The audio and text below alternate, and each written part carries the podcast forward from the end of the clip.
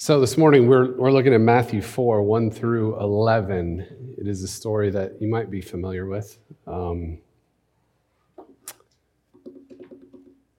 Jesus in the wilderness, uh, confronted by the tempter, the devil.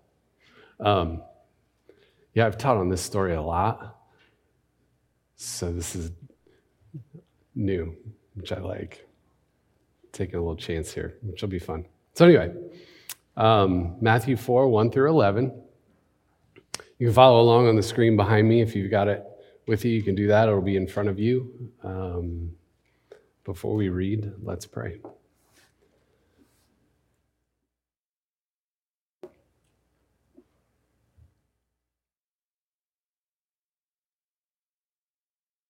Oh God, we, we come here with a, with a sense of with a sense of yearning, with a sense of longing. That We come here with as much humility as we can muster. And we ask that you would speak. We ask that you would surprise us. We ask that you would show up.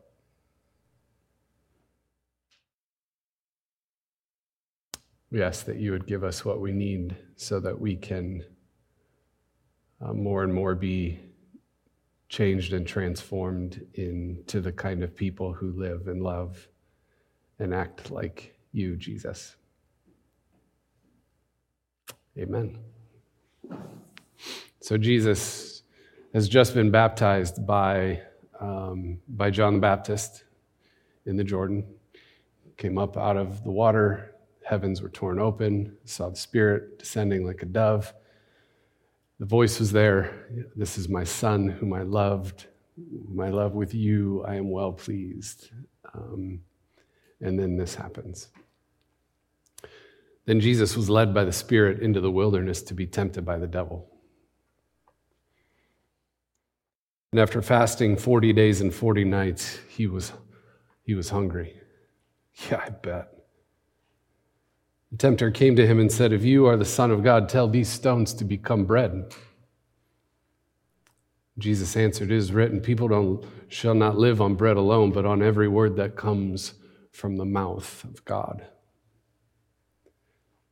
Then the devil took him to the holy city and had him stand on the highest point of the temple. If you are the Son of God, throw yourself down, for it is written, He will command His angels concerning you, and they will lift you up in their hands, so that you will not strike your foot against a stone. Jesus answered him, It is also written, Do not put the Lord your God to the test. Again, the devil took him to a very high mountain and showed him showed him all the kingdoms of the world. All, imagine all that power. All of the kingdoms of the world and their splendor. All this I'll give to you, he said, if you just bow down and worship me. Jesus said to him, Away from me, Satan, for it is written, Worship the Lord your God, serve him only. Then the devil left him and angels came and attended to him.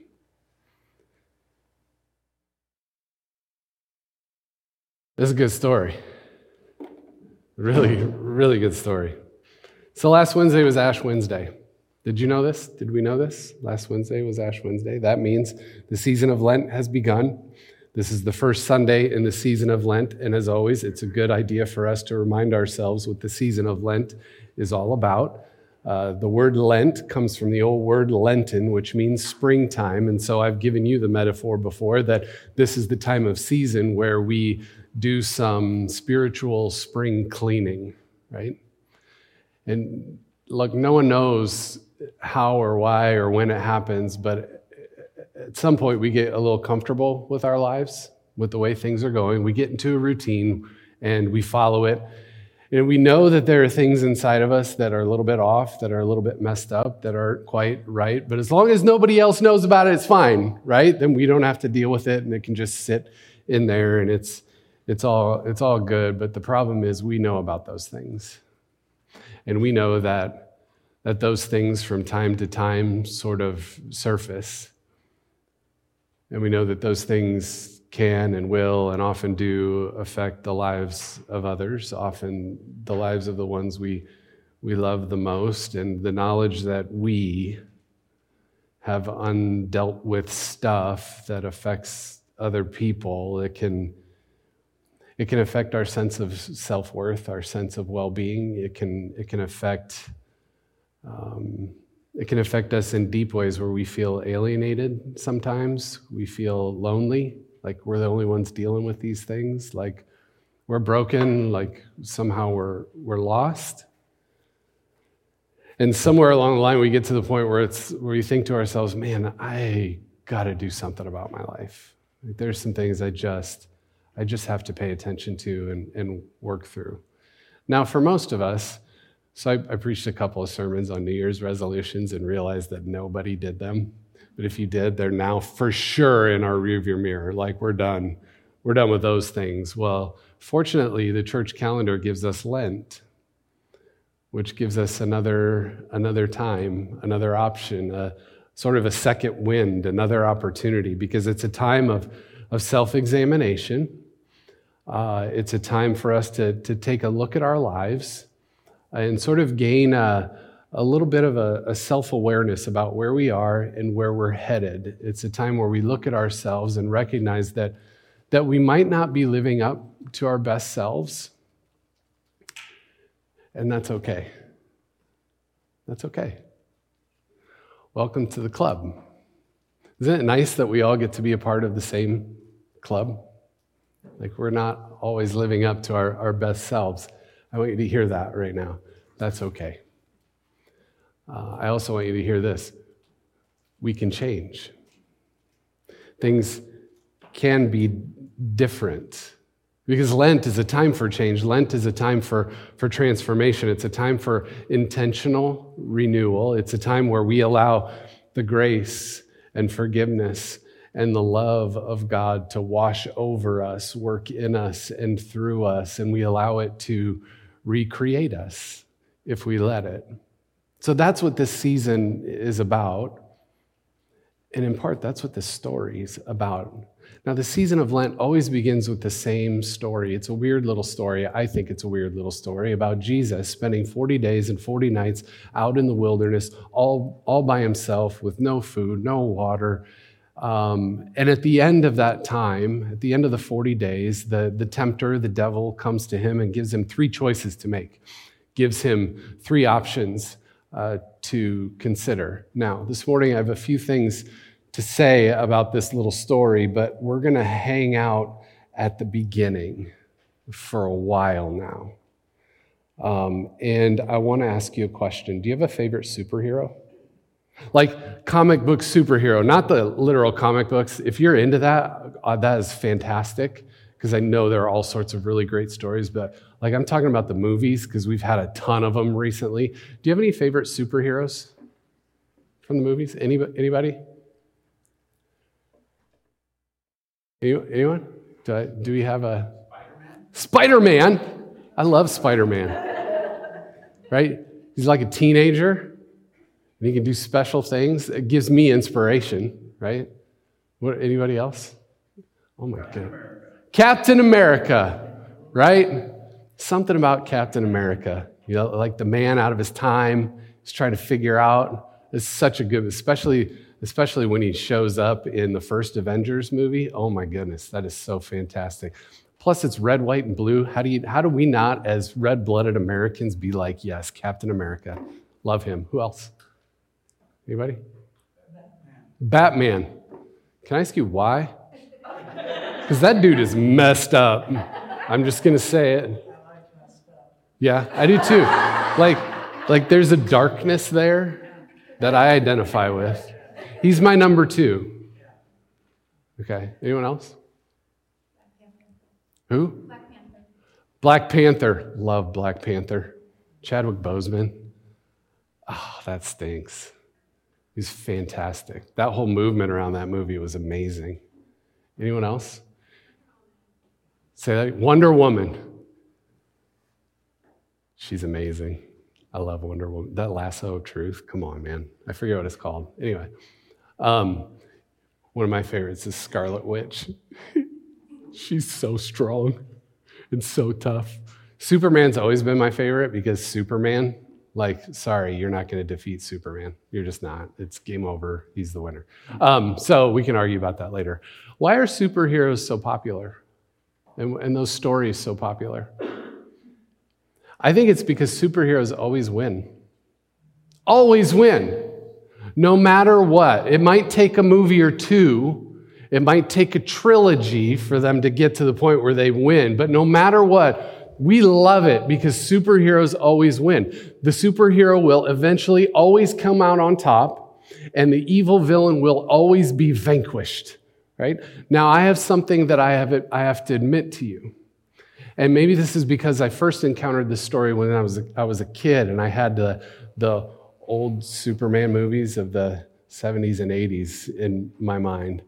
That's how old I am. It's fine. I don't care anymore. So then I come at this story and I sort of have to shake myself free from this mentality.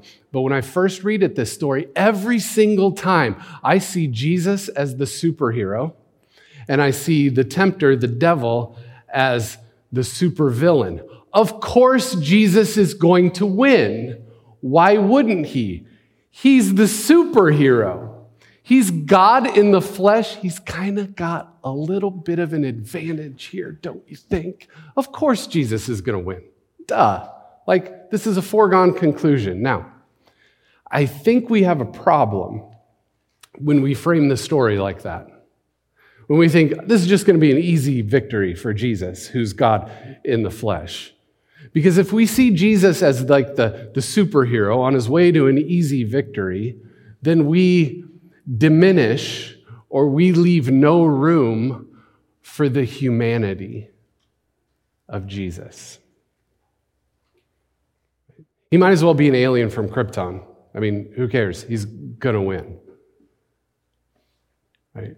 And I know it feels good. I know it's reassuring to have superhero Jesus with all the like miracles and, and magic that seems to come along with it. I know that it really feels good to have superhero Jesus, but that's not what this story is about. That's not what this season is about. This story and this season are about people walking through a wilderness world where it's never easy and it's almost never straightforward and it happens to be really, really hard. Right? So to read this story as like an easy victory for Jesus is an exercise in missing the point. Right? Why do I say that? Because we need the Jesus of the wilderness. We need the Jesus of the wilderness. Right? Think about this story. Think about all the things that Jesus must have experienced out there for 40 days and 40 nights, and think about its implication. Jesus, divinity, the one, the maker of heaven and earth, the one through whom all things were made. Jesus, divinity, knows anxiety. Anyone know anxiety? You don't think he experienced anxiety?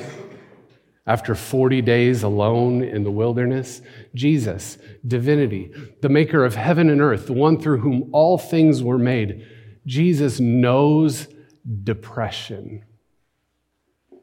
Anyone know depression? Jesus, the maker of heaven and earth, the one through whom all things were made, Jesus, divinity, knows thirst, knows hunger, knows hurt and pain, knows social isolation, knows emptiness, knows what it's like to argue with the shadows. You ever argue with the shadows at one o'clock in the morning when you can't fall asleep? Jesus, divinity, knows what it's like to be different, knows what it's like to suffer, knows what it's like to be betrayed, knows what it's like to bleed. after 40 days with no food, no water. You don't think his lips were cracked and bleeding? We need to know the Jesus of the wilderness. We need to know that Jesus walked through a wilderness world where things like spirit and wild animals and, and the evil one and angels are all in there mixed up together alone. How do we make it through our world that's just like that? How do we do it alone? But with someone who's been there, yeah, we can make it. So I think we need the Jesus of the wilderness. We need his vulnerability, the kind of vulnerability that we experience nearly every day of our lives. That's the first thing about this story. Here's the second thing. Then Jesus was led by the Spirit into the wilderness to be tempted by the devil. Jesus was led into the wilderness by the Spirit. Jesus was led into the wilderness by the Spirit, which means Jesus didn't choose this.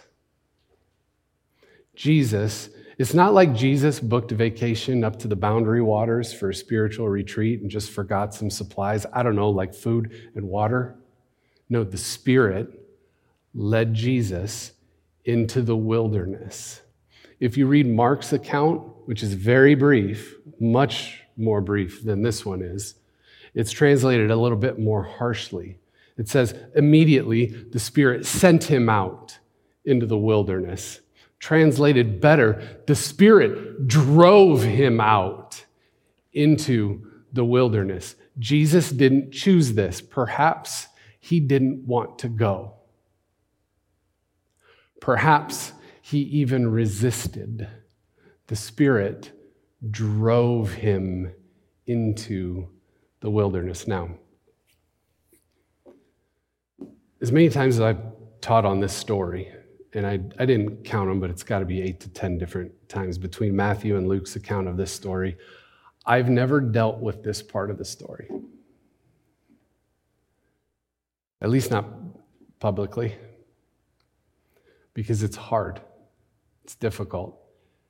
And I don't know if I have the right answer or answers, but I'm old enough to just be okay with that now. Right? I will say this there's something about this part in the story that, that brings me a little bit of comfort. It brings me comfort because it just it just seems true. Jesus didn't choose the wilderness. Jesus didn't choose this. Most of the time, we don't choose the wilderness. We don't, on a regular basis, sign up for things or volunteer for things like pain, loss, suffering, danger. We don't choose the wilderness, and yet sometimes the wilderness just happens.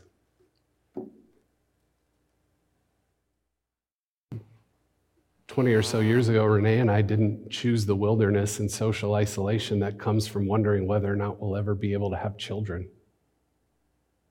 We didn't choose that. It was excruciating. Four years ago, it's been four years. None of us chose to have a superbug sweep across the world, killing millions of people and shutting everything down for the better part of a year or more.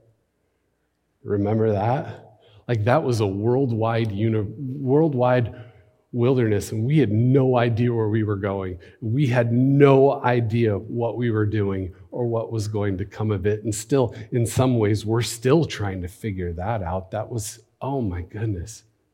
We don't choose the wilderness of a scary hospital stay.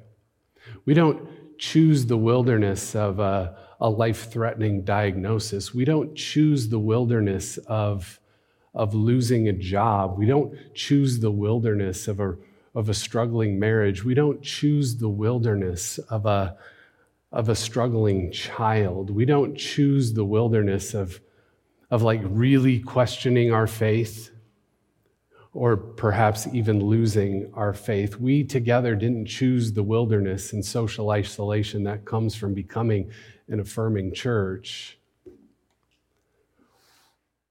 Well, maybe we did maybe we did choose that. Or maybe we didn't choose that. Maybe we were maybe we were led into that wilderness. It's not always as black and white as we'd like it to be, like, like most things. Jesus didn't choose this. And most of the time, we don't choose the wilderness either. And yet, there it is. Then Jesus was led by the Spirit into the wilderness. This brings up all sorts of questions, doesn't it? So, does Jesus or does the divine, does God want bad things to happen to us? Does God want us to suffer?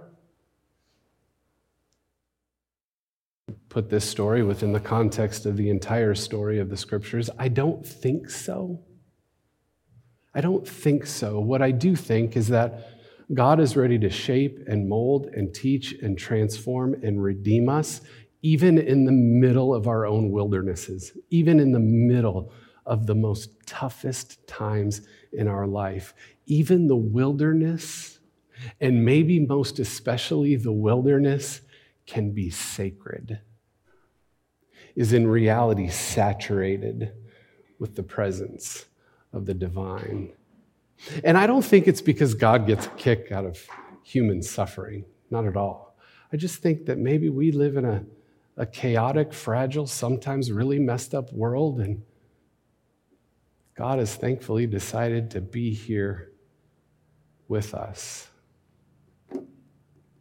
Spirit led him. We don't choose this, and yet God. That's the second thing. Here's the third thing. After fasting for 40 days and for 40 nights, he was hungry. 40 days and 40 nights. That feels like a long time. And sometimes our wilderness can last a long time. Sometimes we can be in the wilderness for a long time. As Jesus spent those days in the wilderness, I want you to think about it, imagine it. I can't help but think that time slowed down, like it just moved really, really slowly. Maybe he totally and completely lost track of time. What day is it? Right? He had no distractions, no streaming shows to binge. Uh, he had no opportunity to sort of numb himself to the reality of his own thoughts and his own feelings. And look, we live in a different world. We live in an impatient, quick fix world with all sorts of different ways to distract ourselves, all sorts of different ways to, to numb ourselves, when in reality, maybe what we really need is to sit with our thoughts and feel our feelings. We live in a different world where maybe, maybe our times in the wilderness maybe sometimes they last a little bit longer than they need to because we have so many distractions, because we have so many different ways to numb ourselves. But we also live in a world where there are therapists. And maybe, maybe getting the help we need can bring us out of the wilderness a little bit more quickly sometimes they last, don't they? Sometimes they last a long, long time.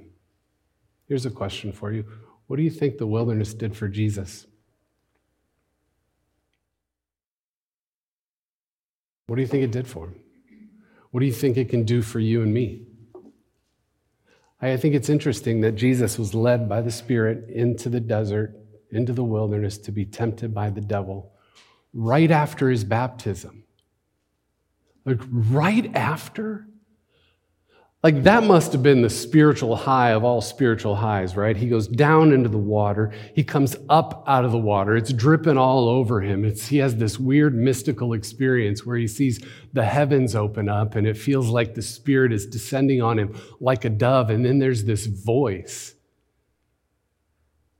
There's this voice You are my son my beloved, with whom I am well pleased. He comes up out of the water.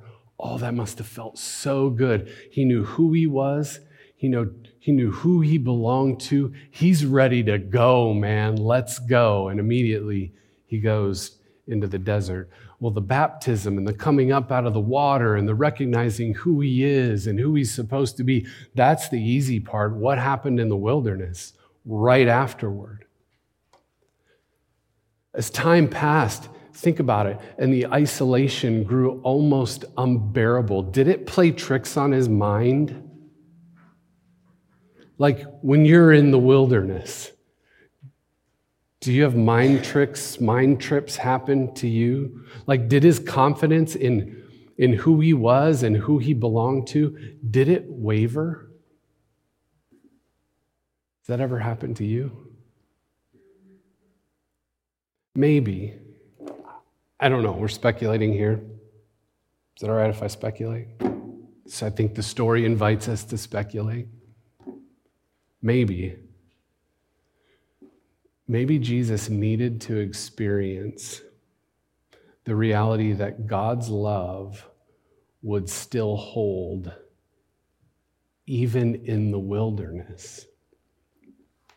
That his belovedness didn't depend on external circumstances or what was happening to him, that the Father's love was in all ways and no matter what kind of love. Maybe it took 40 days in the wilderness for him to finally come to that realization. At the end of the 40 days, when he's at his weakest, apparently, the tempter comes. The tempter comes, gave him some choices to make. And if these 40 days in the wilderness were a time of, of, of self creation, a time of, of figuring out who he was and how he was going to do his thing in and around Galilee and Jerusalem, here is what, here is what Jesus chose. He chose deprivation over power. He chose vulnerability over rescue. He chose obscurity over honor and fame. He would not compromise who God was calling him to be. How did he do that? How did he come to the point where he could make those choices? Maybe at the end of it, he realized that the tempter's calculation had been dead wrong. The tempter thought that he would come at the end. When Jesus was at his weakest, he'd been there for the longest time. But Jesus, at the end of it, realized that he wasn't at his weakest. He was at his strongest. Maybe he realized, hey, after 40 days of all of that, I'm still here. Nothing, nothing you bring at me will defeat me because the love of God has held me fast for this long. It's not going to let me go now. Maybe the tempter should have come right at the beginning. When Jesus came up out of the water, the Spirit led him into the desert. Jesus is feeling good about who he is, who he belongs to. Maybe that's, he's feeling really good. Maybe that's when the tempter should have come, but he miscalculated. And Jesus understood that after 40 days and 40 nights with no food, no water, with all that social isolation, with all the, the weird thoughts going through his head, with all his questioning, without his doubting, with all his wondering, he was still there and the love of God had held fast. So he's like, nah, man, I'm good. Maybe that's what the wilderness can do for us too. Make us realize that the love of God is absolutely, utterly unbreakable. Because a love that survives the wilderness is not weak. A love that survives and sustains the wilderness, is not fragile. It's a love that's stronger than anything else in the universe and probably the reality that holds it all together. So maybe you're in a wilderness right now. If you're not, you will be. We have a God who knows what it's like. We have a God who's been there. And as long as you're still here, and you are still here, you can be sure that the love of God has sustained you so far and will forevermore. And that means that you are not weak. You have as much strength as you need. Let's pray.